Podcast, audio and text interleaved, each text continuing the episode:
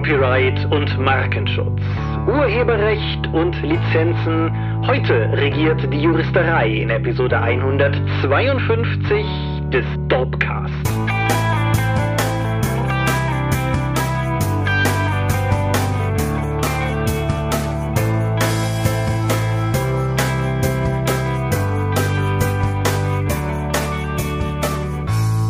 Hi und herzlich willkommen zur Episode 152, oder? Episode 152 des Dorpcasts. Aber mehr haben wir uns heute hier versammelt, über Dinge zu reden, die mit Rollenspiel zu tun haben. Und wenn ich wir sage, dann meine ich zum einen dich. Michael Skopje-Mingers, guten Abend. Und zum anderen mich, Thomas Michalski.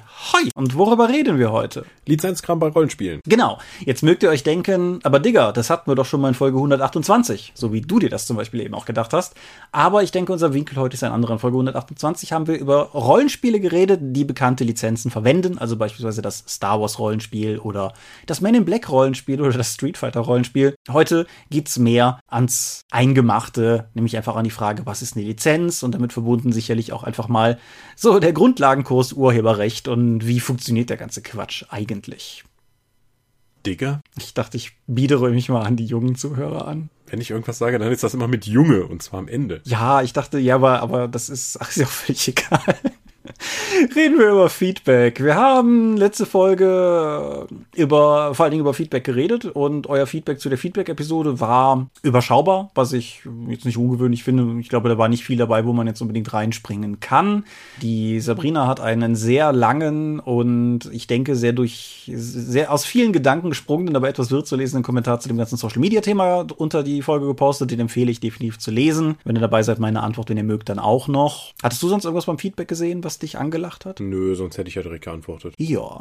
Dann aber haben wir noch etwas anderes gemacht, was Feedback generiert hat, was definitiv Feedback generiert hat. Mystics of Mana ist erschienen. Ja, nach langen, langen Jahren und sehr vielen verschiedenen Regelkonstrukten, die darum gebaut sind, haben wir uns jetzt endlich dazu entschlossen, eine Fassung davon zu veröffentlichen und mit euch zu teilen. Ja, es war die Krähencon im Jahre 2011. Das müsst ihr euch mal vor Augen führen. 2011. Neun Jahre haben wir an diesem 112 Seiten starken Buch gesessen, aber ich denke, es hat sich gelohnt. Also ich bin, ich bin super zufrieden mit dem, was wir jetzt haben. Mhm. Wobei die wirklichen Arbeiten halt so die letzten zwei, drei Jahre passiert sind. Ja. Und davor haben wir halt ganz viele Sachen immer wieder diskutiert und umgeschmissen und neu gestartet. Genau. Megaterra sah mal lange Zeit nicht aus wie ein angebissener Donut, sondern eher wie so ein, kennt ihr, kennt ihr diese Schnitzel, die behaupten, eine Dinosaurierform zu sein, aber eigentlich nur aussehen wie ein schrecklicher Verkehrsunfall, ungefähr so. Und regeltechnisch, was hatten wir alles? Hatten wir nicht auch mal ein D20, aber mit W6? Ich glaube, wir haben alles mal irgendwie diskutiert und also und ausprobiert. Die W6 vor allen Dingen, weil wir eine Auflademechanik drin haben wollten, wodurch du dann die immer die auf das maximale Ergebnis legen konntest und so weiter und so fort.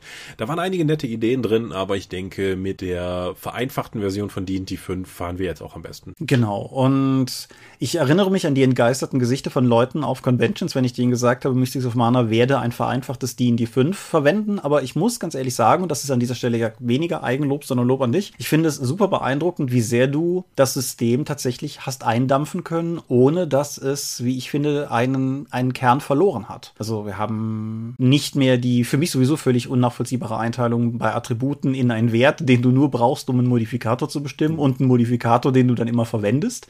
Ja, also das geht ja nur darauf zurück, wenn du immer noch mit den 3W6 deinen Charakter die Werte auswürfeln möchtest. Aber das einzig Relevante sind halt die Modifikatoren. Deswegen, da wir nur ein Kaufsystem haben, kann ich die Werte ja einfach weglassen und nur die Modifikatoren nehmen. Genau. Und genauso, wenn effektiv die Fertigkeiten nichts anderes mehr sind als ein Ding, das möglicherweise einen Übungsbonus, also einen Proficiency Modifier Bonus, was auch immer haben kann, dann brauche ich eigentlich auch keine Fertigkeitenliste mehr, so in dieser festgeschriebenen Form diesmal war, weil die Zeit mit irgendwie fixen Punkten drauf und so ist ja auch. Und wie gesagt, das haben wir insgesamt sehr stark runtergedampft. Du hast die Magieregeln quasi neu erfunden und Ja, Mana-Punkte statt Spellslots und wesentlich weniger Zaubersprüche, weil die super spezialisierten Einzelzaubersprüche von D&D gehen mir halt ziemlich auf den Nerv, weil sie auch das ganze Spielgleichgewicht auf Metaebene zerstören, weil der Typ, der sich mit den Zaubersprüchen eindeckt, halt wesentlich mehr Zeit investieren muss als jemand, der einfach nur einen Barbaren spielt. Deswegen habe ich das einfach mal auch mit meiner Liebe zu Savage Worlds auch dahingehend vereinfacht. Genau. Lange Rede, kurzer Sinn. Es ist online, ihr könnt es euch anschauen. Es ist allerdings noch nicht hundertprozentig final. Es ist es ist mehr als eine Beta. Ich weigere mich, das Ding eine Beta zu nennen. Und, und sagen wir mal ganz ehrlich, vor drei, vier Jahren hätten wir es einfach so gedruckt.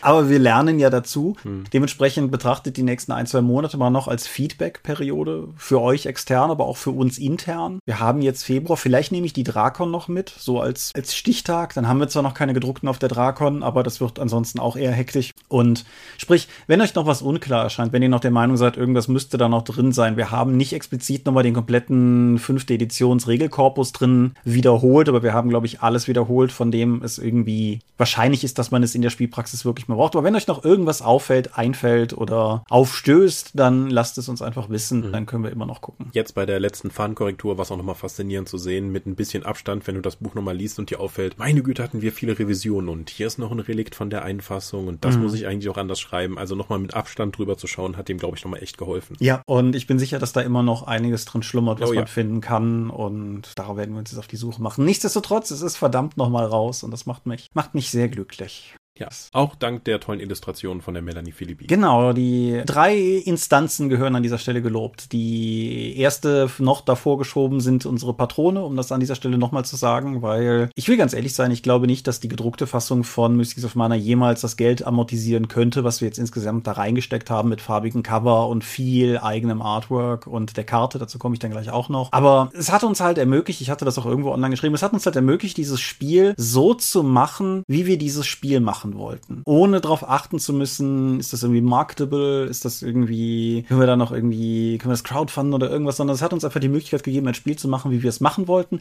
Und ich glaube, dass das ja auch genau in dem Sinne dessen ist, was, weshalb uns Leute auf Patreon unterstützen. Und seit wir den Patreon haben, haben wir immer gesagt, das ist auch für Mystics of Mana und jetzt seht ihr quasi die, die Früchte eurer Arbeit. Dann genau Melanie Filippi als Illustratorin, exklusiv quasi, also die einzige Illustratorin im Buch. Sie hat auch das farbige Cover gestaltet. Das war eigentlich gar nicht als Cover gedacht, aber als ich die Skizze sah, habe ich gesagt, boah, mach das bunt. Das ist, das ist viel zu geil, um das in Anführungsstrichen nur als In-Illu zu verwenden. Und da also auf jeden Fall auch ein riesiges, riesiges, riesiges Lob. Die hat uns auch über Jahre geduldig unterstützt und immer wieder noch Artwork produziert, obwohl sie ja auch gemerkt hat, dass das, was sie bis jetzt produziert hat, immer noch nicht erschienen ist, aber hat da auch in uns vertraut und das ist auf jeden Fall awesome. Und awesome ist halt auch Hannah Möllmann, die uns die Megaterra-Karte gemacht hat und die, ich glaube, ich hatte das in meinem Blog so ausgedrückt, dass einem glorifizierten Kaffeefleck es geschafft hat, eine Welt zu machen. Und ja, ich könnte lange Loblieder auf Hannah singen, aber an dieser Stelle möchte ich eigentlich nur an, an beide, Melanie und Hannah, Danke sagen. Dick, dick, danke. Danke. Danke. Und wo wir schon von Hannah sprechen, kann ich nahtlos zu unserer Crowdfunding-Rubrik überleiten. Oho, irgendwas mit Fate, oder? Nein, fast. Also, System Matters machen ja keine Crowdfundings, sondern Vorbestelleraktionen. Haben wir oft genug drüber geungt, aber jetzt machen sie es mir diesmal wirklich schwer, weil diese Vorbestelleraktion hat nicht mal eine Zielsumme. Liebe System Matters Leute, wie soll ich denn damit arbeiten? Was sie tun, ist, sagen wir es anders, sie haben etwas zu verbergen. Etwas zu verbergen ist ein neuer Beitrag in der kleinen Reihe, ein neues Erzählspiel, was sie da jetzt entsprechend rausbringen, eine Übersetzung von Something to Hide von Alan Dodson. Meinst du, das ist schon so eine Art Meta-Information für das Spiel, dass sie die Summe nicht anzeigen? Nee, sie haben halt einfach keine Zielsumme. Sie drucken es einfach auf jeden Fall im Februar. Sie wollen einfach nur Vorbesteller sammeln. Also es gibt kein Scheiter-Szenario für dieses Projekt. Betreut wurde es jedenfalls von Hanna Möllmann und Jörg Hagenberg, Namen, die in diesem Podcast auch schon gefallen sind. Hanna vor wenigen Minuten einer oder so. Ihr erinnert euch vielleicht. Jörg müsste weiter zurückgehen, war zum Beispiel Teil des fantastischen Klontruppler-Geschwaders von einem der Rollenspielwochenenden, wo ich hier vor Jahren mal von erzählt habe. Wie dem auch sei, etwas zu verbergen kann jetzt bei System Matters vorbestellt werden. Teil der kleinen Reihe. Ich mag die kleine Reihe sehr gerne. Ich gebe zu, dass ich etwas zu verbergen kann ich bis jetzt noch gar nicht so viel zu sagen. Es geht so in Richtung Who Done It Krimi und ich glaube, es, wenn ich es richtig quer gelesen habe, geht es um einen Mordfall und theoretisch könnte jeder der Täter sein und zu Beginn ist generell noch unklar, wer es jetzt überhaupt ist oder so. Und ich bin neugierig drauf und ich hoffe, es eines Tages auch mal spielen zu können. Es ist auf jeden Fall da und man kann Geld drauf werfen. Klingt wie das Krimi-Dinner, das ich zu Silvester hatte. Ja, ich, äh, wir haben ja schon festgestellt, dieses spezifische Krimi-Dinner habe ich ja tatsächlich vorher auch schon einmal gespielt gehabt. Ich komme wieder nicht mehr auf den Titel, aber es ist das einzige Krimi-Dinner, an dem ich bis jetzt teilgenommen habe, wo zu Beginn niemand weiß, dass er der Mörder ist. Das fand ich ganz spannend. Du warst der Mörder, oder? Ja, zu meiner Überraschung. Ja. Ich konnte übrigens von mir ablenken, auch im Vorfeld, weil andere Leute sich wesentlich verdächtiger verhalten haben. Das ist, das ist klassisch. Ich glaube Anekdote, aber es, es begab sich, dass jemand seinen Assistenten Stanton umbringen wollte und ihn totwürgen wollte, aber die Leute drumherum standen. Also gab der Mörder sich als jemanden, der um den schon am Boot liegenden Stanton trauert und ihn an den Schultern rütteln würde und dabei verzweifelt Stanton, Stanton ruft, während er ihn eigentlich erwürgte und alle haben es geschluckt. Ja. Ja. Mord. Das bringt uns zu Mord ist ihr Hobby. Ah, heute, heute passiert alles in diesem Dorfcast. Nein, Mord ist ihr Hobby bringt uns zu Nerd ist ihr Hobby. Etwas, worauf ich an dieser Stelle nur kurz darauf hinweisen wollte. Nerd ist ihr Hobby ist ein neuer Podcast. Mit Rollenspielthematik. Also auch. Auch. Auch die andere Art von Rollenspiel, schätze ich. Der Podcast beschreibt sich selbst als, wir sind nicht der Dorpcast für Mädchen, sondern gender-swapped für Perverse. Nie meine. Was schon mal eine Tagline ist. Meine Güte. Ist auf jeden Fall, ist auf jeden Fall, ne, kann man machen. Der Ganze wird betrieben von Jasmin Neitzel, einer Kollegin von uns, und Serena Steinmann, einer ehemaligen Kollegin von uns. Und sie beschreiben sich selbst als queere Nerds und reden in ihrem Podcast über Themen wie Pen and Paper Rollenspiel, Sexualität, fantastische Literatur, BDSM, Spieldesign und Queerness. Wow. Ja, ich bin sicher, es gibt eine Zielgruppenüberschneidung. Ich bin mir ziemlich sicher, das ist nicht das Profil, das wir haben. Wenn euch Nerd ist ihr Hobby interessiert, nebenbei fantastischer Titel. Purer Neid spricht aus mir, wenn ich das sage. Das ist wirklich ein guter Titel. Äh, wenn euch das interessiert, Link unten in den Show Notes. Ich nehme an, nur für Erwachsene. Ja, das war's mit dem vom Thema. Wir sind durch. Cool. Kommen wir zu den Medien. Fange ich wieder an? Ja, ja. Okay. Ich habe ein Videospiel gespielt und das Spiel ist gar nicht mehr so neu. Und dieses Spiel heißt Resident Evil 4. Es sei denn, ihr seid in Japan, dann heißt es Biohazard 4. Ja. Wusstest du, dass der Untertitel von Resident Evil 7 Biohazard ist? Und in Japan heißt das Ding Biohazard 7 Resident Evil? Hm, Meta. Wurscht. Auf jeden Fall. Es ist ursprünglich für den GameCube erschienen. Es war einer dieser famosen Exklusivtitel, die Capcom für Nintendos damals neue Konsole 2002, 2003 waren, das war für den GameCube rausbringen wollte, von denen dann alle bis auf einen auch erschienen sind und von denen, die erschienen sind, alle bis auf einen nicht exklusiv auf dem GameCube. Aber Resident Evil ist mittlerweile, glaube ich, auf allen Maschinen, was mehr Power hat als ein, als ein Taschenrechner. Und zu Recht, das ist ein wirklich gutes Spiel. Ich habe das damals nie gespielt. Ich habe das auf dem GameCube nicht gespielt, obwohl ich es besitze. Ich habe es auf der Xbox 360 nicht gespielt, obwohl ich es besitze. Thomas. Jetzt habe ich es auf der Switch gespielt. Ach. Ja, aber nee, also es ist ein, es ist ein wirklich cooles Spiel. Das erste, was ich direkt vorweg schicken muss und wo ich die härteste Eingewöhnung wieder hatte, war die Steuerung, weil dieses Spiel ist so alt, das ist aus einer Zeit, als offensichtlich der, wie man die Analogsticks belegt, Standard noch nicht etabliert war. Das bedeutet, du gehst und drehst mit dem linken Stick und mit dem rechten zielst du, wenn du die Waffe hältst? Und ansonsten drehst du nur die Kamera. Ich nehme an, nicht Videospieler werden sich jetzt denken, okay, aber das ist das ist so schwer nach Jahren von Assassin's Creed und Witcher 3 und Gears of War und so weiter, wo du in allen mit den rechten Sticks dich drehst, dich wieder umzugewöhnen. Das hat mich wirklich hart Nerven gekostet. Aber ich bin froh, dass ich mich durch die wirklich mühsame erste Stunde gebissen habe, weil wie gesagt, es ist einfach ein unglaublich cooles Spiel. Das Spiel spielt in einem nicht näher benannten europäischen Land, wo man Spanisch spricht und mit Peseten zahlt. Ja. in einem kleinen und entlegenen Dorf, das von einem Kult unterwandert wurde und grässliche Mutationen hervorgebracht hat, weshalb ich im Laufe meines Playthroughs in diesem kleinen und entlegenen Dorf auch 868 Leute erschossen habe. Ich bin der beste Polizist der Welt.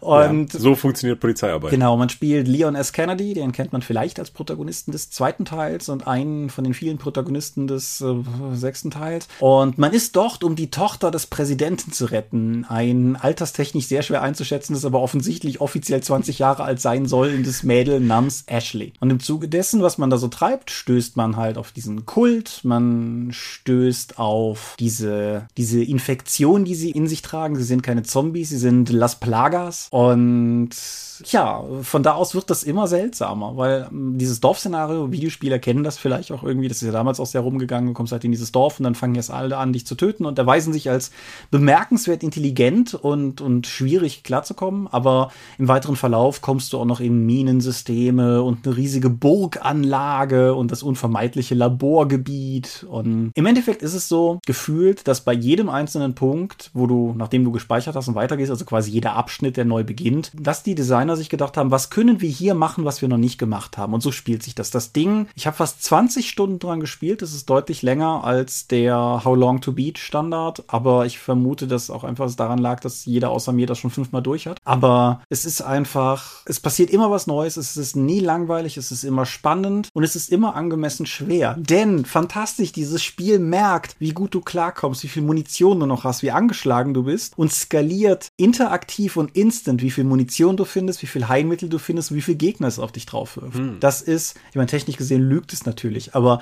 es führt einfach dazu, dass es immer fordernd und nie wirklich zu schwer ist. Ich bin auch irgendwie 40 Mal oder so gestorben im Laufe meines Playthroughs, aber halt nie, weil ich das Gefühl hatte, das Spiel hat mich gerade irgendwie so tot gewiped oder sowas, sondern es war halt immer genau an einem guten Level. Und ja, es ist einfach ein Gratulation. brillantes Spiel. Mit einem der besten NSC der Welt. Dem Händler. Der Händler. What are you buying? Ja, genau, der ist, der, der, der, es gibt keine Erklärung für diesen Typen, der hat ein Tuch im Gesicht, der steht an allen möglichen Speicherpunkten neben dem Ding und hat so, so ein paar zusätzliche Karnevalsschießkurse aufgebaut, falls du irgendwie deine Treffsicherheit verbessern willst. Und genau, What Are You Buying ist definitiv, glaube ich, der, der meistzitierte von ihm, wobei, das hatte ich dir schon gesagt, wenn du einen Raketenwerfer bei ihm kaufst, sagt der Stranger, Stranger, now that is a weapon. Also, der ist einfach, der ist einfach toll, der Kerl. Und wie gesagt, es gibt keinerlei Erklärung und es macht einfach Spaß, was für vieles in diesem Spiel gilt. Also ja, Resident Evil 4, wenn ihr es noch nicht gespielt habt und Survival Horror generell mögt, ein bisschen actionlastig, aber trotzdem Survival Horror, das Ding ist für alles raus, was ihr in irgendeiner Form Spielekonsole nennen könnt. Ich habe es auf der Switch gespielt. Es lief meiner Meinung nach sehr gut da drauf und mit Sicherheit auf allem anderen irgendwie auch. Spielt es auf jeden Fall. Das ist ein Stück Videospielgeschichte, was definitiv schon älter ist, aber noch nicht in die Jahre gekommen.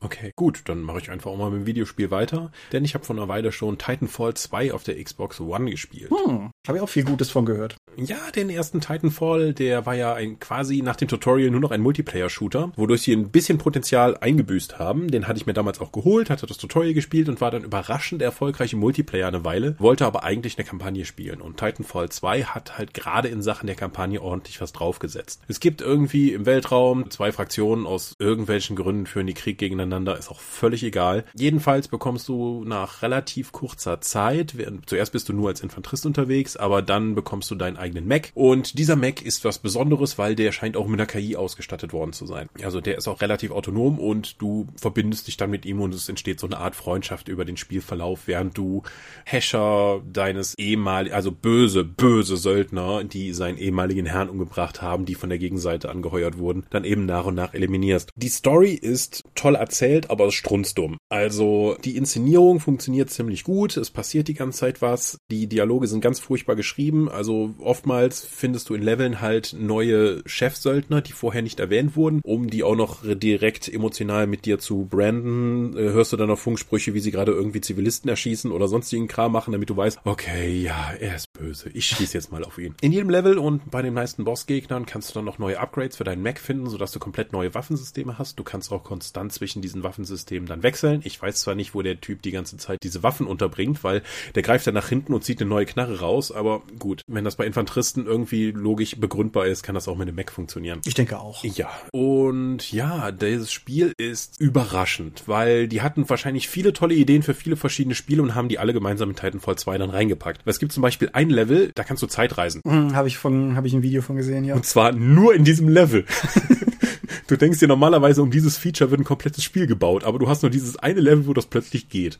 Und das ist total toll, weil du findest diese verlassene Forschungsanlage und, und Audiomitschnitte und hörst so, ja, wir wissen nicht, wie viele Angreifer es sind, sie tauchen plötzlich überall auf, wir haben schon so und so viele Leute verloren und das bist halt du, der immer mal wieder dann da hinten zurückspringt, um dann aufzuräumen. Während du in der Anführungszeichen Gegenwart gegen irgendwelche Dinosaurier-Kreaturen, die sich in den Ruinen breit gemacht haben, dann kämpfst, kannst du auch immer wieder dann zurückspringen, um dann gegen die Wachleute zu kämpfen. Dann gehst du gerade in Deckung, regenerierst verlierst deine Lebenspunkte, springst dann wieder zurück, erschießt ein paar Dinosaurier. Alleine dieses Level ist so großartig. Was die Level auch kennzeichnet, ist die große Dynamik. Nicht nur dein Mac hat Sprungdüsen und kann sich sehr unbattletech-mäßig halt wirklich dynamisch bewegen, sondern du hast auch ein Jetpack und kannst an Wänden entlang laufen. Was meines Erachtens ein bisschen zu intensiv genutzt wird, weil du musst ganz oft an Situationen mal hier links, dann wieder nach rechts, dann wieder nach links, dann wieder nach rechts. Also so eine Art Bewegungsrätsel lösen, um weiterzukommen. Da bin ich ganz häufig irgendwo runtergefallen und gestorben. Ja, aber aber diese kleinen Rätselmechaniken, die Shooter-Einlagen, die Abwechslung, wenn du dann wieder in dein Mac steigst und aus irgendwelchen Gründen dann wieder feindliche Macs auftauchen, damit das auch ausgeglichen ist, das macht ziemlich viel Spaß. Also das Spiel ist nicht sonderlich lang. Wie gesagt, gerade, dass es dir konstant Nicht-Spieler-Charaktere und Gegner um die Ohren schmeißt, die du zu denen du eigentlich gar keine Beziehung hast, lässt viele schreiberische Möglichkeiten offen, gerade was den Kampagnenaufbau angeht. Ich war ja ganz überrascht, als ich im Abspann dann noch gesehen habe, dass alle diese Charaktere dann nochmal namentlich vorgestellt vorgestellt werden, inklusive Synchronsprechern. Hm. Und Matt Mercer ist zum Beispiel auch dabei, der dann irgendjemanden spricht. Da habe ich alles nicht mitbekommen, weil viele von den Charakteren, ich konnte die nicht mal zuordnen, wann die sein sollten. Matt Mercer spricht auch Leon S. Kennedy, allerdings nicht in Resident Evil 4, sondern in 6. Hm. Random Trivia, aber ja. Es, es gibt ein Level, da bist du in einer Anlage, die Fertighäuser baut und musst halt durch dieses völlig absurd große Fabrikgebäude mit jede Menge unendlich tiefen Schluchten dazwischen dann eben dich durchhüpfen. Und dann gibt es auch einen Aspekt, wo dann, bevor die dann nach oben gefahren werden, um als diese Fertighäuser dann als Übungsgelände für Soldaten zu dienen, ist das Ding halt nicht flach, sondern hochkant aufgestellt und du musst versuchen, denn da hochzukommen. Das klingt cool. Ich hatte solche Probleme, damit klarzukommen. Das hat mich so überfordert. Ich gucke da drauf und es ist einfach schräg und ich muss trotzdem irgendwie das dann schaffen und es bewegt sich bisweilen auch noch. Also die haben ganz viele tolle Ideen. Die paar Euro, die ich dafür für den Download einmal ausgegeben habe, habe ich absolut nicht bereut, auch wenn ich sagen muss, dass das insgesamt halt nicht seinen Möglichkeiten wirklich gerecht wird. Da wäre noch mehr gegangen, aber es ist trotzdem ein sehr tolles Spiel. Ein interessanter Shooter mit Story-Schwächen. Okay.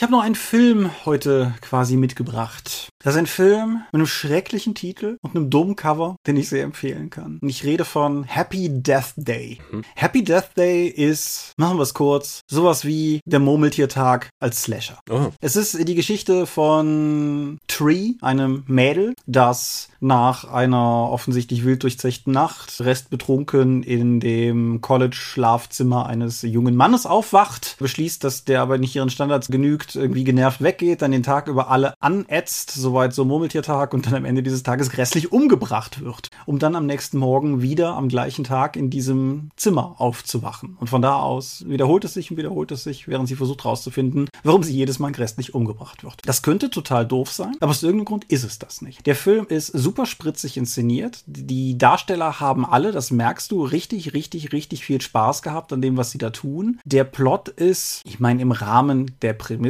gar nicht mal so doof und relativ geschickt aufgebaut. Er hat auch ein, einen Twist drin, den wir haben den im Schwarzwald geguckt, den wir alle nicht haben kommen sehen, wo wir alle gedacht haben, okay, jetzt, jetzt ist klar, und dann, um dann festzustellen, nein, nein, ist es nicht. Und ja, er, er erfüllt eine Nische, die ich sehr mag, aber die glaube ich, recht selten geworden ist, nämlich dem, wie soll ich das sagen, dem gut gelaunten Slasher. Viele, viele, viele Slasher sind so eher sehr auf ihre, ihre Blutrünstigkeit und boah, dann hat der den mit dem Rasenmäher so. Und darum, darum geht's überhaupt nicht. Aber so ähnlich wie der erste Scream. Ich liebe ja den ersten Scream nicht so sehr, also auch wegen der Geschichte und des coolen Twists, wie ich immer noch finde, aber halt auch einfach, weil es Spaß macht, den Hauptcharakteren zuzugucken, weil es genuin Spaß macht, denen zuzugucken und weil du hoffst, dass die durchkommen. Und so ist es hier halt auch. Und der Film wirft halt auch interessante Prämissen auf, wie zum Beispiel angenommen, du glaubst, du wüsstest jetzt, wie du aus dieser Wiederholungsschleife rauskommst. Aber wenn du in diesem Durchgang aus der Wiederholungsschleife rausgehst und dein Kumpel ist jetzt tot, oder stirbst du nochmal, damit das rebootet, dein Kumpel wieder lebt und du versuchst nochmal an diesen Punkt zu kommen, aber der Kumpel lebt noch. Ja. So, also der, der Film hat eine, eine Menge interessanter Ideen, die er damit durchexerziert und. Könnte auch ein An- und Army-Szenario sein. Definitiv. Das wäre, ich glaube, der Film war relativ populär tatsächlich. Wenn, wenn es nicht so verbreitet wäre, wäre das ein ziemlich cooles Con-Szenario, glaube ich, mhm. um, um das in irgendeiner Form zu machen. Die Darsteller sagten mir eigentlich alle mehr oder weniger nix.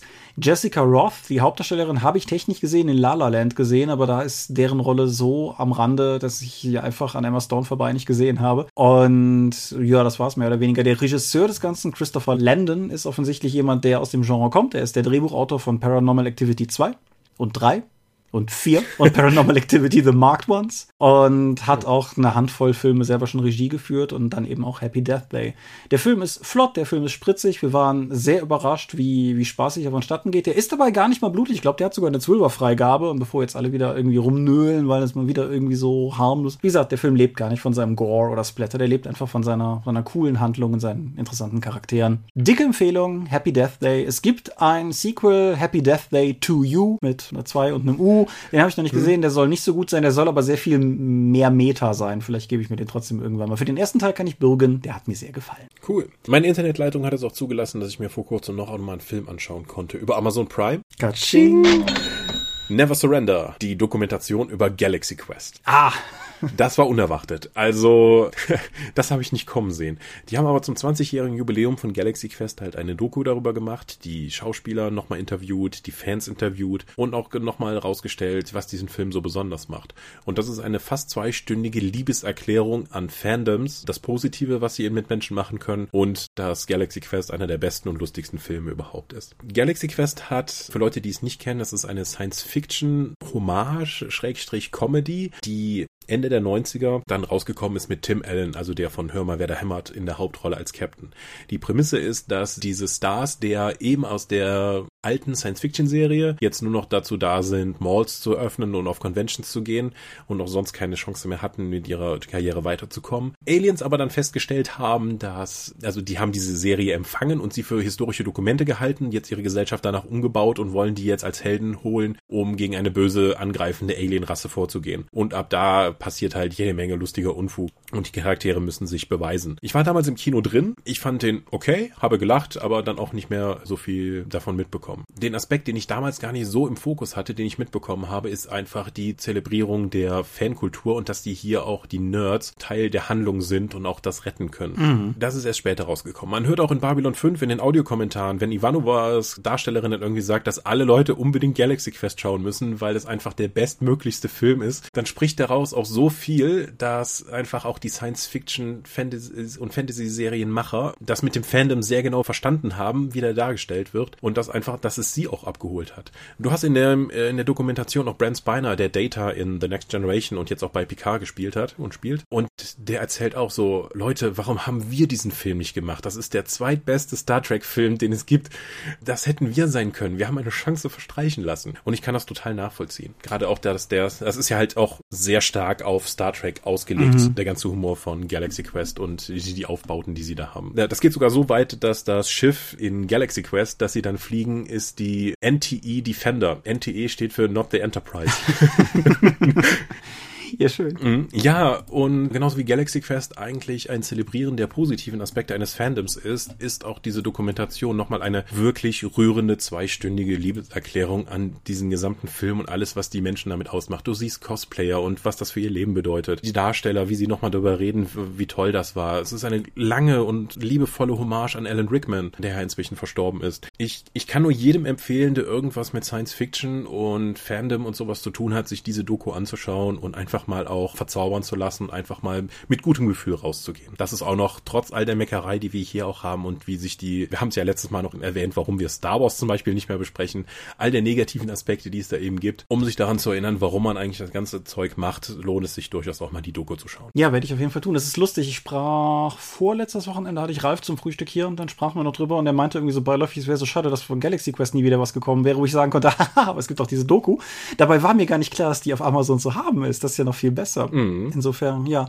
Und ich denke, es gebührt an dieser Stelle trotzdem auch zu sagen, nicht nur die Doku, sondern Galaxy Quest, ich habe gerade mal geguckt, der ist derzeit in keiner Streaming-Flatrate drin, aber für 4 Euro für die HD-Fassung oder 3 Euro für die SD-Fassung haben Amazon und iTunes den beide am Start. Der lohnt sich. Der lohnt sich auch heute noch, denke ich. Gut. Ja. Gehen wir mal Thema. Gehen wir mal Thema. Ja, irgendwie Fandoms und irgendwas mit großen Marken und IPs und so geschickte Überleitung Thema. Wir sprechen über Lizenzen. Fangen wir doch einfach mal mit einer ganz dummen Frage an. Was eine Lizenz? Das ist, wenn ich mir das Spiel von jemand anderem nehme, um damit etwas zu machen. In der Regel eine Übersetzung. Ja, beziehungsweise größer gefasst, wenn ich mir irgendetwas von jemandem nehme. Weil es muss ja kein Spiel sein, sondern es kann ja auch beispielsweise eine Comic-Lizenz sein oder oder ich möchte Turnschuhe mit dem Gesicht eines beliebten Charakters aus einer Serie drucken und so weiter. Genau, wenn ich irgendwie Sportspielehersteller bin und will als, oh, das war jetzt ein mutiges Beispiel, Herr Michalski, will das, sag mal, ein Sportler Dirk Nowitzki. Dirk Nowitzki vorne auf dem Cover ist gute Rettung. Dann, dann erwerbe ich his likeness, also quasi seine, seine. Ja, entweder bei ihm selbst, was unwahrscheinlich ist, oder bei dem Sportverband, der ihn repräsentiert. Genau. Aber das Fass machen wir nicht zum Anfang auf. Genau. Lizenzen sind also, so klingt das ja, etwas sehr Wichtiges. Wie kriege ich eine Lizenz? Du sprichst mit dem Lizenznehmer, pitchst ihm deine Idee, was du damit machen möchtest und wedelst mit einem Haufen Geld oder mit einer interessanten Idee und dann kann der entscheiden, ob das zu seiner Marke passt oder eben nicht oder ob er einfach an Geld interessiert ist. Ja, wenn du sagst, ein Haufen Geld, in der Rollenspielszene sind die Haufen Geld immer kleiner als in anderen Bereichen. Also hier irgendwie vier mhm. Milliarden für Star Wars. Aber da gibt es auch signifikante Unterschiede. Genau, ja. Wir, wir können, denke ich, keine konkreten Beispiele nennen, aber genau darauf wollte ich hinaus. Es kann sehr unterschiedlich viel Geld sein, abhängig davon. Mhm. Also es gibt einige, die sagen dann, ja, gib mir einfach einen Vorschuss von 1000 Dollar und dann kriegt ihr die Daten und dann verrechnen wir das nachher.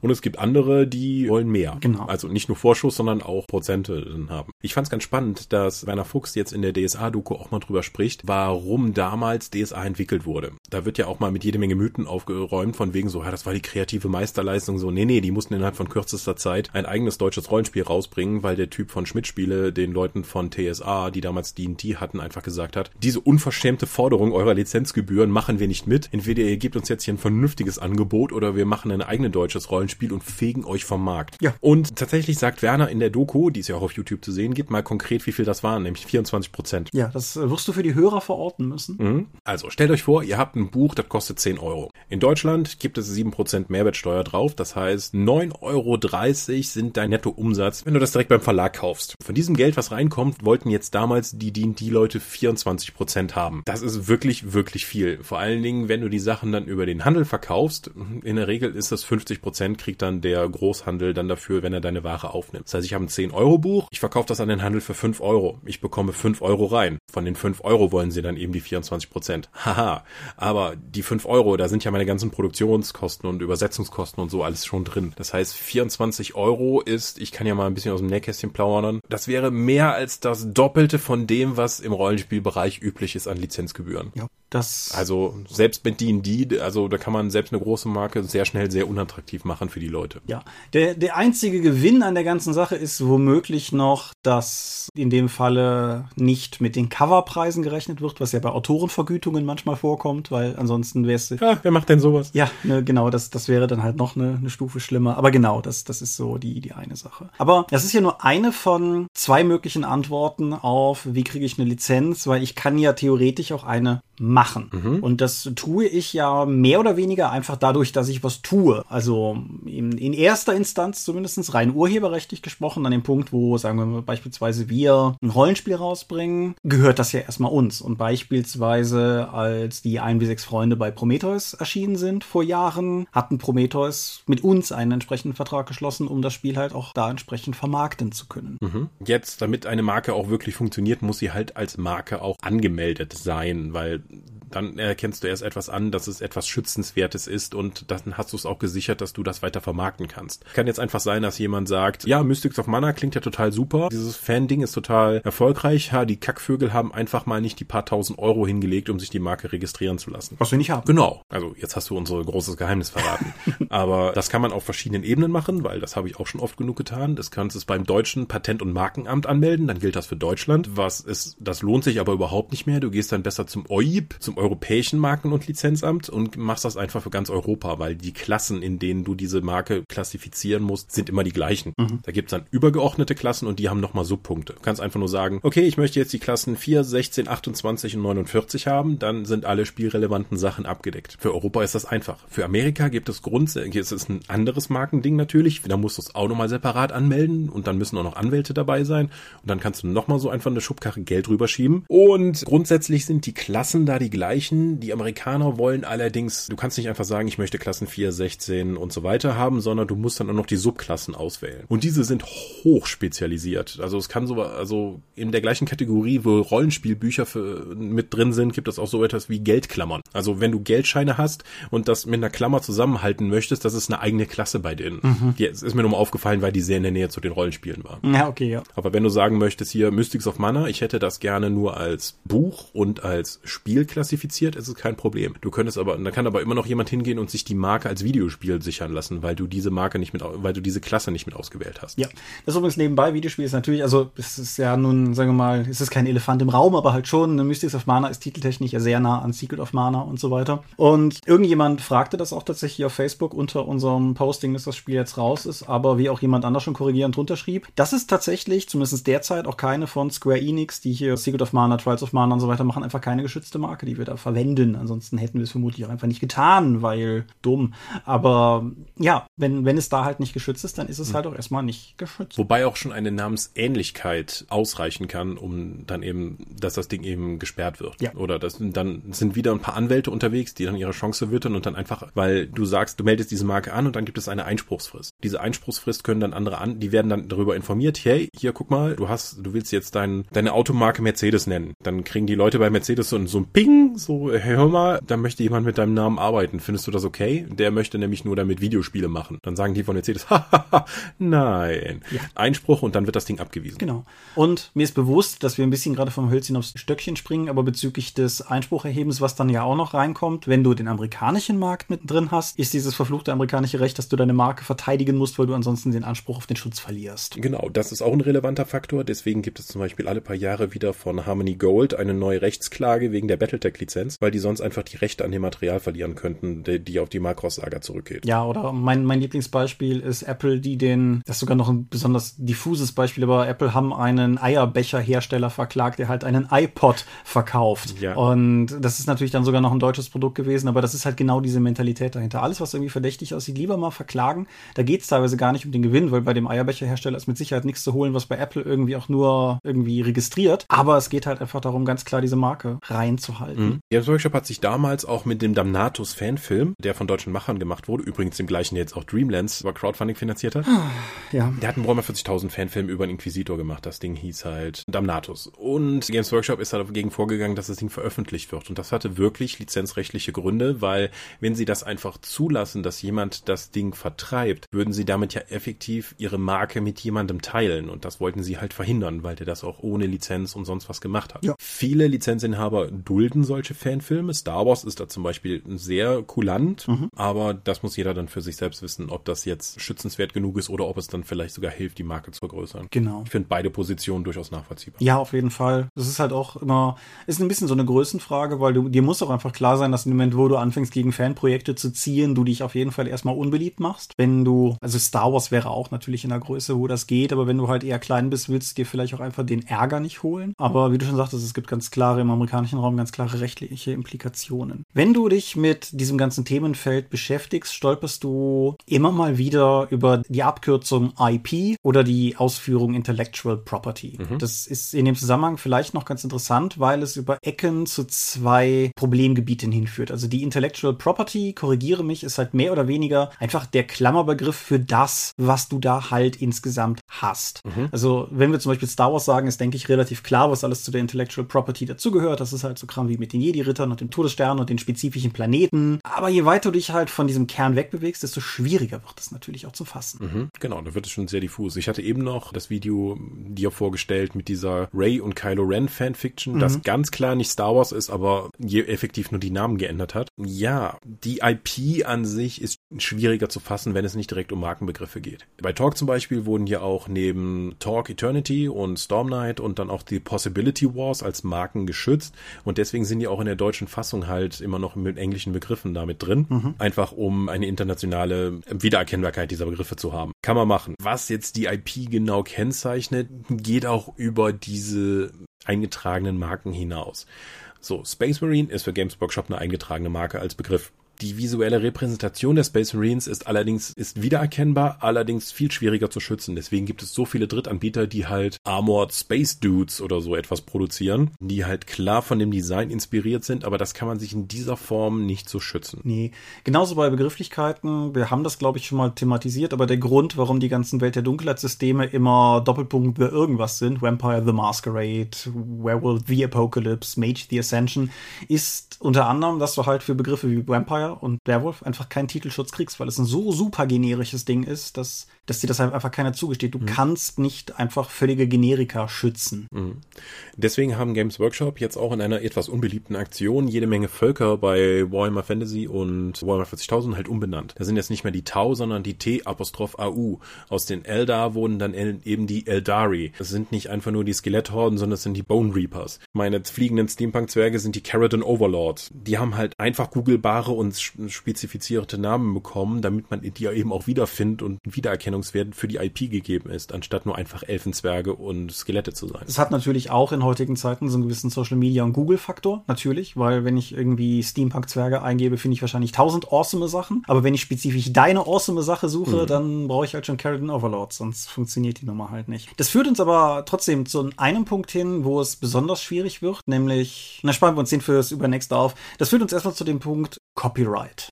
Was ja auch so ein Begriff ist, der damit reinschwingt, beziehungsweise im amerikanischen Raum. All diese lustigen Buchstaben, die neben Logos und so immer zu sehen sind. Das sind das kleine C im Kreis, das ist das kleine R im Kreis und das ist dieses kleine TM. Und das sind halt auch erstmal jeweils Urheberrechtsschutzsignale, kann man sagen. Mhm. Das sind unterschiedliche Stufen oder sagen wir mal Nutzbarkeiten von Logos oder Marken oder eben Markennamen. Und das ist auch eigentlich immer wieder änderbar. Ich beschwere mich ja ständig darüber, dass es ein guter Teil meiner Zeit mit dem Star Wars Rollenspiel ich damit verbracht habe, überall die Rs gegen TMs oder umgekehrt auszutauschen, weil sich da einfach die Rechtsform geändert hatte.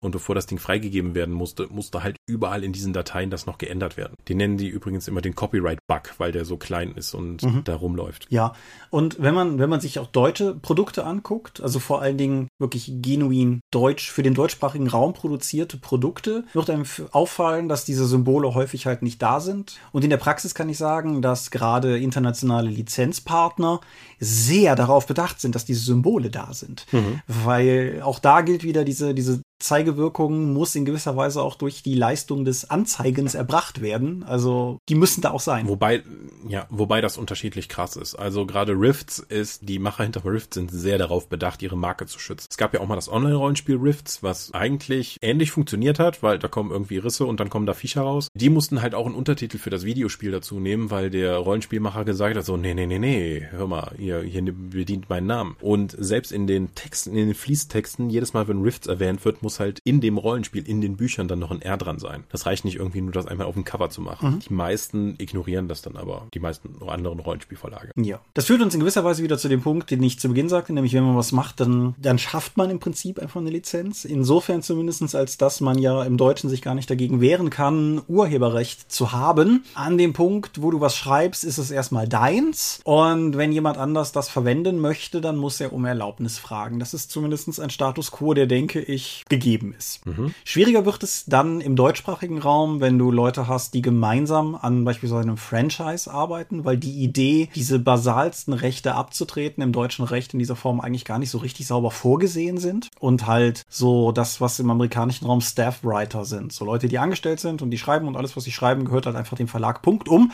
Sind im Deutschen so ein bisschen schwierig, weil du immer Urheber bist, egal was du tust. Das Urheberrecht ist nicht transferierbar im Deutschen. Du kannst allerdings die vollen Nutzungsrechte abgeben. Genau. Das ist weitestgehend das Gleiche, aber es ist halt dennoch ein, ein Unterschied. Und was du natürlich aber im Deutschen tun kannst, da wollte ich auch so ein bisschen hin, ist halt, jetzt sagen wir mal, du hast was geschrieben, aber du willst nicht das einem, einem großen Verlag oder so zugestehen, sondern du möchtest, dass Leute damit arbeiten können, dann ist, sagen wir mal, die gängige Internetpraxis natürlich sowas wie eine Creative Commons Lizenz zu nehmen. Das sind ja auch Lizenzen, in der du halt deklarierst, was andere Leute ohne nachfragen zu müssen mit deinem Kram machen können und unter welchen Konditionen. Hast du eine Ahnung, inwiefern das tatsächlich im Deutschen eigentlich, wie ist das, ist das mehr so ein geduldetes Recht, oder? Ich glaube nicht, dass, also ich hatte bis jetzt nicht mitbekommen, dass das so eine Art wirklich Auswirkungen auf das tatsächliche Recht hat, sondern das, das machen halt die Leute irgendwie miteinander. Das ist so eine Art Schiedsrecht ohne wirkliche Auswirkungen.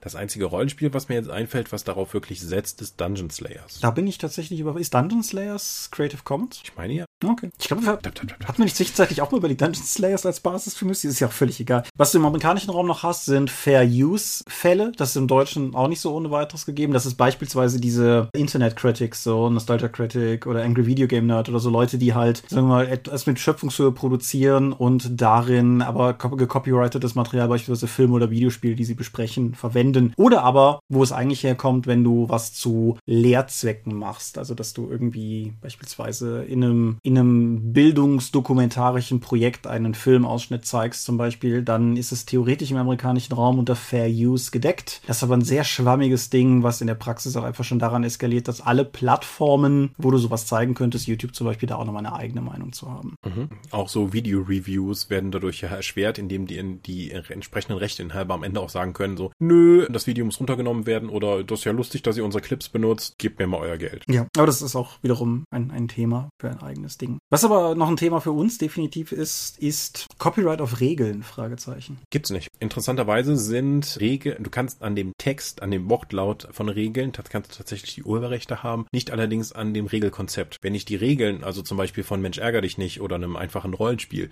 neu formuliert hinschreibe, ist das okay. Regeln sind nicht schützbar. Das ist völlig Banane, oder? Das ist super seltsam. Ist aber, glaube ich, auch zum Schutz der gesamten Spieleindustrie, weil sowas wie Kings of Tokyo würde ich nicht haben, wenn Kniffel geschützt wäre und die das nicht rausgeben würden. Ja, völlig richtig. Und wenn du auch teilweise guckst, wie gerade diese, diese traditionellen Familienbrettspiele wie auch Mensch ärger dich nicht, das sind ja, das originale Mensch ärger dich nicht ist ja eine sehr gehütete Marke, tatsächlich. Also da, mhm. da liegt ja Wert drauf und es verkauft sich halt auch bis heute, weil einfach Mensch ärger dich nicht ist einfach viel geiler als Mensch reg dich nicht auf, was es vermutlich vom kleinen Verlag daneben auch gibt. Und ja, aber trotzdem, es ist, ich finde es halt immer wieder faszinierend, vor allen Dingen dann im Kontext von sowas wie Open Gaming License oder wie hieß das D&D 4 Ding? Systemreferenzdokument? Nee, Game System License, GSL. Das, okay. das was D&D 4 hat, das war ja keine OGL. Halt, dass dieses sehr explizite Nutzbarmachen von Regelmechanismen, die man ja eigentlich eh nicht schützen kann. Ja, es geht aber auch darum, dass du A, das kompatible Logo mit draufdrucken durftest, mhm. dann eben sagen könntest, okay, du kannst diese Regeln hier auch mit dem Regelsystem verwenden, was schon mal eine große Hilfe ist. Und zum anderen kannst du die Regeltexte halt direkt übernehmen. Du musst die nicht umformulieren. Ja, das ist natürlich richtig, ja. Es gibt, gibt verschiedene Modelle, was das betrifft. Also die, die Open Gaming License ist das, was D&D 3 zum Beispiel powert oder ich meine D&D 5 ja auch. Mystics of Mana könnte noch so eine OGL-Seite hinten vertragen. Naja, auf jeden Fall äh,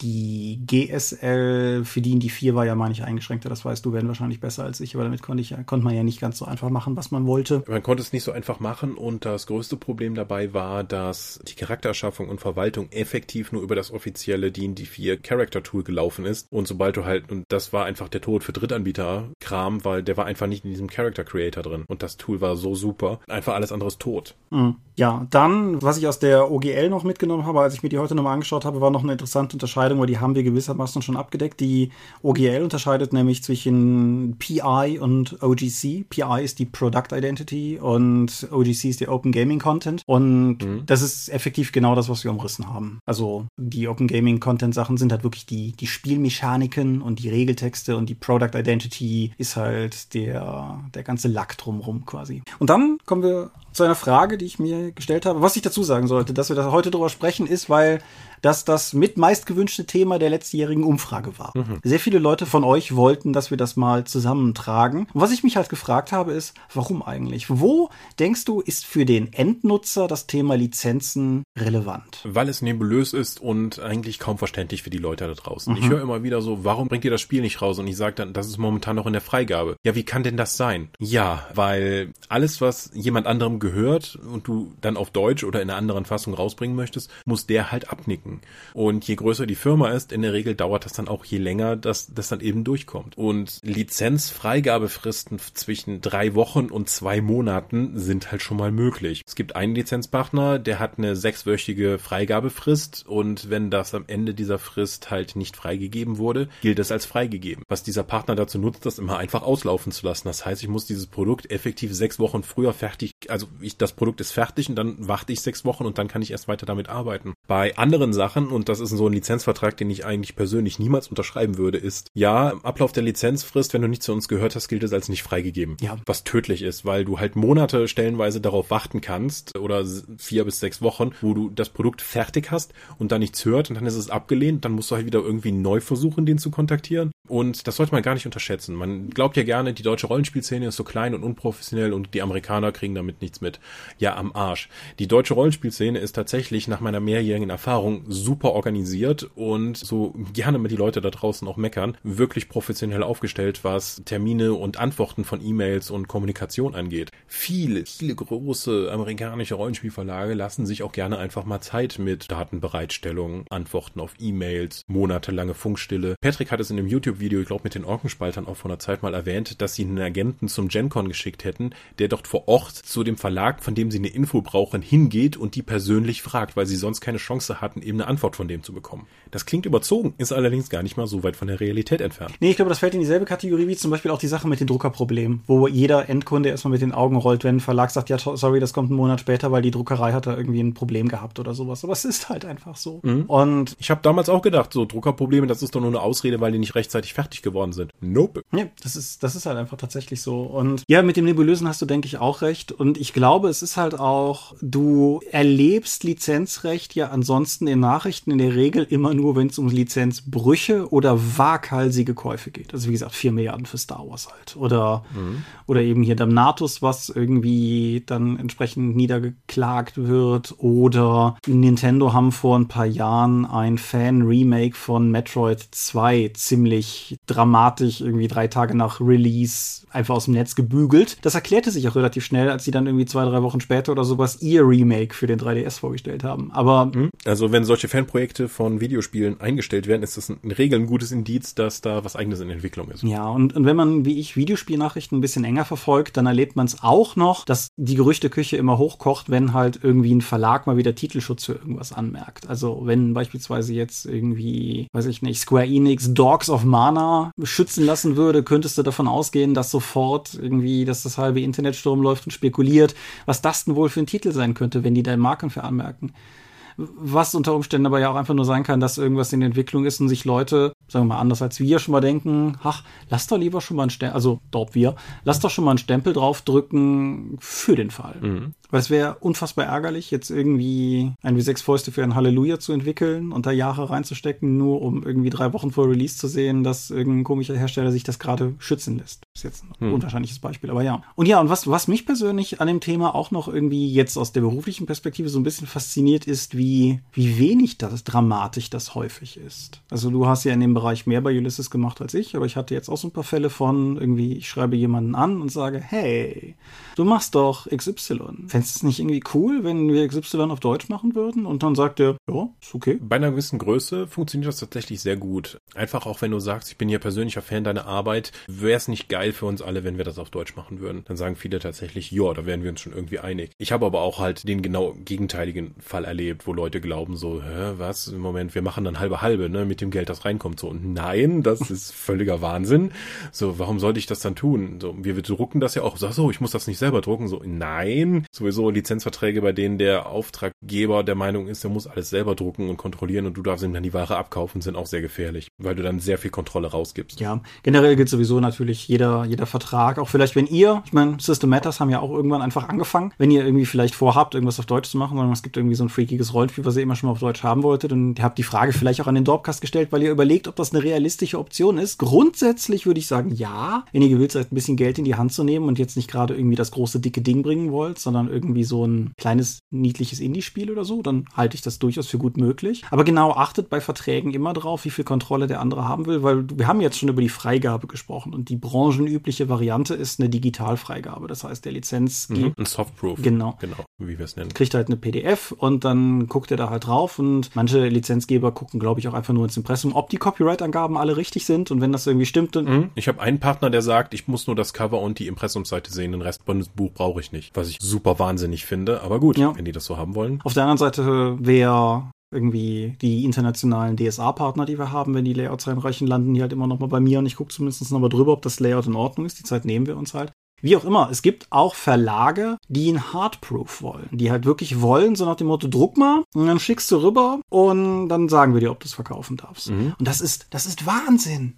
Das ist absoluter Wahnsinn, weil die Vorab-Exemplare, die du einzeln drucken könntest, werden niemals die Qualität haben, die das fertige Offset, die komplette Auflage haben wird. Das heißt, das gibst du nicht zur Freigabe. Das, das kann einfach nicht sein, weil die werden das nicht freigeben, weil die Qualität nicht so ist wie das eigentliche Endprodukt. Ja, aber was ist die Alternative? Eine Offset-Palette drucken und wegwerfen, wenn sie es nicht wollen? Eine ist gut. Du musst halt die gesamte Auflage ja. dann drucken, rüberschicken und dann einfach hoffen, dass es freigegeben wird, weil sonst sitzt du halt auf mehreren 10.000 Euro Ware, die du entsorgen musst. Dann auch nochmal auf deine eigenen Kosten. Genau. Apropos eigene Kosten, auch so ein Ding, wo man drauf achten muss, gerade bei internationalen Verträgen, dass man nicht sprachlich drüber stolpert. Es gibt einen wichtigen Unterschied zwischen einem Vorschuss, mhm. den man quasi zahlt und dann nachher ableistet. Also sagen wir mal, der Lizenzgeber kriegt schon mal 5000 Dollar, aber das wird mit den Lizenzeinnahmen erstmal verrechnet berechnet und erst wenn wir über die 5000 drüber kommen, dann geht es halt weiter. So wie Autorenhonorare ja häufig auch funktionieren. Oder ob es halt so ist, dass du erstmal 5000 Dollar zahlst. Danke sehr. Um dann Daten zu bekommen. Genau. So, weil die dann sagen, wir sind so wichtig, unsere Zeit ist so wertvoll, bevor du jetzt nicht irgendwie dein Commitment zeigst, indem du uns einfach nur das Geld rüberdrückst, machen wir hier nicht weiter. Wobei es natürlich auch eine andere Perspektive dazu gibt, die allerdings, glaube ich, nur funktioniert, wenn du wie ein Wirtschaftsmensch denkst, was mir ja tendenziell eher fern ist. Aber wenn jemand meine Lizenz haben will und einen aus meiner Sicht vielleicht nicht mal großen Geldbetrag einfach nicht gewillt ist, vorher zu zahlen, das hast du ja häufig auch mit Literaturagenturen, die große Sachen vertreten oder so. Was soll denn das dann für ein Partner sein? Mhm. Das meinte ich mit Commitment. Ja. Das ist für einige Leute tatsächlich relevant. Ich hatte es jetzt letztes Mal den Fall, wo jemand nicht nur den Vorschuss haben wollte, sondern einfach nur Geld für Daten. Mhm. Habe ich auch gefragt, was soll denn das sein? Ich kann, ich kann meinen Vertrag nicht erfüllen, wenn ihr mir die Daten nicht gebt. Warum muss ich den nochmal bezahlen? Ja, da haben wir auch Arbeit mit. Ja, du musst auf Verpacken klicken oder was. Das ist ähm, nicht selbstverständlich. Das ist nicht selbstverständlich. Ich bin für jeden Partner, der das tut, froh, weil das machen die wenigsten. Nichtsdestotrotz ist das ein ziemlich wildes Feld. Also ich habe da schon sehr, sehr viele unterschiedliche Sachen und Möglichkeiten gesehen, wie sich Leute das insgesamt vorstellen. Ja. Was aber irgendwie auch, hm, das klingt so ein bisschen doof, ne, irgendwie lustig ist, insofern, als das halt quasi auch alles möglich ist. So wie mit allem, ne, natürlich, es gibt halt irgendwie Verträge, die so unethisch sind, dass sie einfach nicht gültig sind. Aber generell, wenn der eine halt sagt, ich möchte irgendwie, dass du mir jeden Tag Selfies schickst, wie du an dem Buch arbeitest und du hast das unterschrieben, ja, okay, dann machst du jetzt wohl Selfies, ne? Und das ist kein konkretes Beispiel, aber Oder jemand schickt dir ein Selfie, wo er an dem Buch arbeitet und du sagst, das ist ja lustig. Übrigens, wir haben noch gar keinen Lizenzvertrag. Äh, was tust du da? Ja, was ich auch noch äh, erwähnen möchte, was gerade für kleinere Verlage relevant wird, sind Belegexemplare. Die meisten Leute, die eine Lizenz rausgeben, wollen danach auch eine gedruckte Fassung davon sehen, was damit eigentlich passiert ist. Und das kann sehr relevant werden, weil wenn ein Lizenzvertrag vorsieht, dass du acht Exemplare von allem, was du herstellst, produzieren, rüberschieben musst, wird halt deine hunderte Auflage mit den limitierten Bänden, von denen jede 120 Euro kostet, ein sehr relevanter Faktor, wenn du davon acht rüberschieben musst. Genauso wie mit dicken Hardcovern. Und das summiert sich insgesamt auch auf. Gerade wenn du einen Partner Amerika hast, weil das internationale Porto so hoch ist, das Zeug dann irgendwie rüber zu schaffen, kostet dann auch nochmal Geld. Das muss Teil deiner Kalkulation sein, ansonsten stehst du sehr bald sehr tröppelig da. Ja. Es gibt auch andere Partner, die wollen nur ein PDF haben, denen ist das eigentlich scheißegal. Also auch da sehr große Unterschiede. Ja, also ich, ich persönlich, also für Dorp-Lizenzen, nebenbei, jemand hat auf Twitter nachgefragt, hat mir der Tom erzählt, ob wir, ob wir Mystics of Mana auch auf Englisch anbieten können. Also, wenn da draußen jemand ist von euch, der meint, irgendwie die Lizenz haben zu wollen, ich will sehen uns da sicher. Das machen wir einfach selbst. In neun Jahren gibt's dann die englische Fassung. Ja, genau. Wenn jemand von euch Lust hat, eine Kiste Geld rüber zu schicken, werden wir uns bestimmt einig. Ja, ja. Wenn ich jetzt übermorgen den DHL-Mann da habe und ich habe eine Kiste Geld hier, dann fast reizvoll. Nee, auf jeden Fall. Ich würde, glaube ich, einfach ein Exemplar haben wollen, quasi für fürs Archiv einfach. Also ich habe ja auch von, von allen Büchern, die die Dorp jemals äh, mehr oder weniger legal gedruckt hat, irgendwie ein Exemplar hier stehen. Und da würde ich es halt auch einfach bei haben wollen. Insofern verstehe ich selbst kleine Lizenzgeber, die zumindest ein Belegexemplar haben wollen, verstehe ich völlig von der Qualitätskontrolle mal abgesehen. Selbst wenn es nach der Freigabe erfolgt, willst du ja vielleicht trotzdem wissen, auf was für Toilettenpapier dein Lizenzpartner da eventuell druckt oder so. Aber wie du schon sagst. Das ist immer ganz schön, wenn die Leute dann so ein bisschen pikiert sind, wenn sie dann merken, dass die deutsche Ausgabe besser ist als ihre. Ja. Ja. Nimmt man mit, ne? Äh, Es können auch durchaus Lizenzvorgaben sein, die zum Beispiel die Produktion betreffen. Also, dass die sagen, du musst das und das Papier benutzen oder es darf halt nicht besser sein als das Original. Oder du darfst Fehler nicht korrigieren, die nicht auch schon in der Originalausgabe korrigiert sind. Das finde ich immer sehr schmerzhaft, wenn dir irgendjemand sagt, wenn ich den mitteile, so, folgen, also die Werte hier, die können nicht stimmen, so, das darfst du nicht ändern. Das kann passieren. Wir haben gerade im Tabletop-Bereich war das super schmerzhaft, wenn wir da an Produkten gearbeitet haben und gesagt haben, hier sind noch Fehler im Buch und die sagten, nein, das muss, ihr müsst warten, bis die offizielle Errata kommt, dann im Nachdruck anpassen. Scheiße. Ja. Naja. Vor allen Dingen, weil man teilweise als Lizenznehmer auch nicht so oft nachdruckt wie die Lizenzgeber. So, das, das ist halt, wenn du so ein Buch hast und die Kalkulation ist halt auch eher darauf gedacht, dass du das Buch jetzt über die nächsten zwei Jahre abverkaufst oder so, dann liegt das halt dann da. Ja. Ich denke, das war's aber soweit, oder? Hast du noch irgendwas, was du. Also, wenn es noch Fragen gibt, gerne in die Kommentare rein. Wir haben ja nun ein paar Jahre Erfahrung im Verlags- und Lizenzbereich. Ich habe das ja auch tatsächlich als Teil meines Jobs über eine lange Zeit gemacht.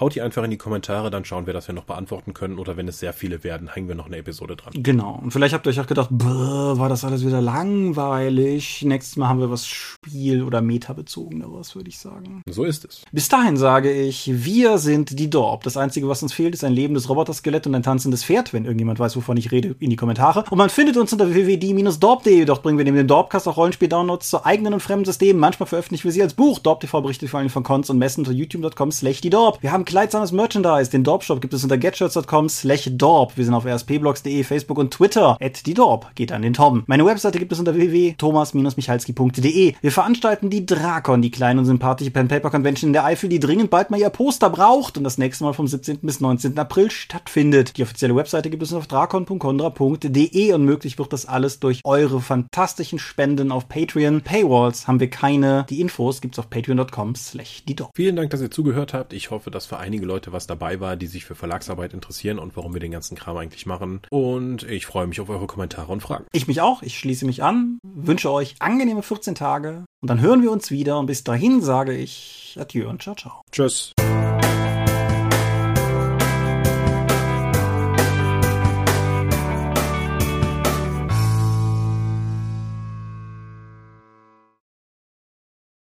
Jo. Ja, ich denke, englische Fassung von Mystic of Mana klingt eigentlich gar nicht mal unspannend, weil wir haben jetzt so viel Product Value da reingesteckt, dann kann man das auch auf Englisch veröffentlichen. Das ist richtig, aber ich sehe mich das nicht übersetzen. Insofern war das gar nicht ganz unernst gemeint. Also Schicken wir das einmal über DeepL und laden es hoch und gucken, wie die Reaktionen sind. wenn es nicht so wahr wäre, was du sagst.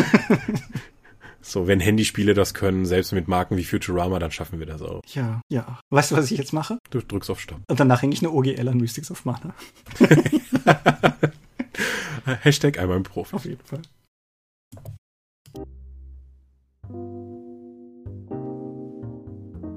Wie immer möchten wir euch an dieser Stelle für eure großzügigen Spenden auf Patreon danken, denn nur durch eure Unterstützung ist dieses Projekt in der heutigen Form möglich. Unser besonderer Dank gebührt dabei wie stets den Dorp Ones, also jenen, die uns pro Monat 5 Euro oder mehr geben und im Monat Februar 2020 sind das 8088, Alishara, Lambert Behnke, Big Bear, Andreas Korsten, Daniela, Daniel Doppelstein, Dorifer, Thorsten Enderling, Michaela Fege, Björn Finke, Gensdreckleser, Marcel Gehlen, Stefan Glück, Granus, Markus Greve, Alexander Hartung, Jörn Heimeshoff, Heinrich, Hungerhummel, die 100 Questengesellschaft, Dominik Koch, Lightweaver, Christoph Lühr, Angus MacLeod, Volker Mantel,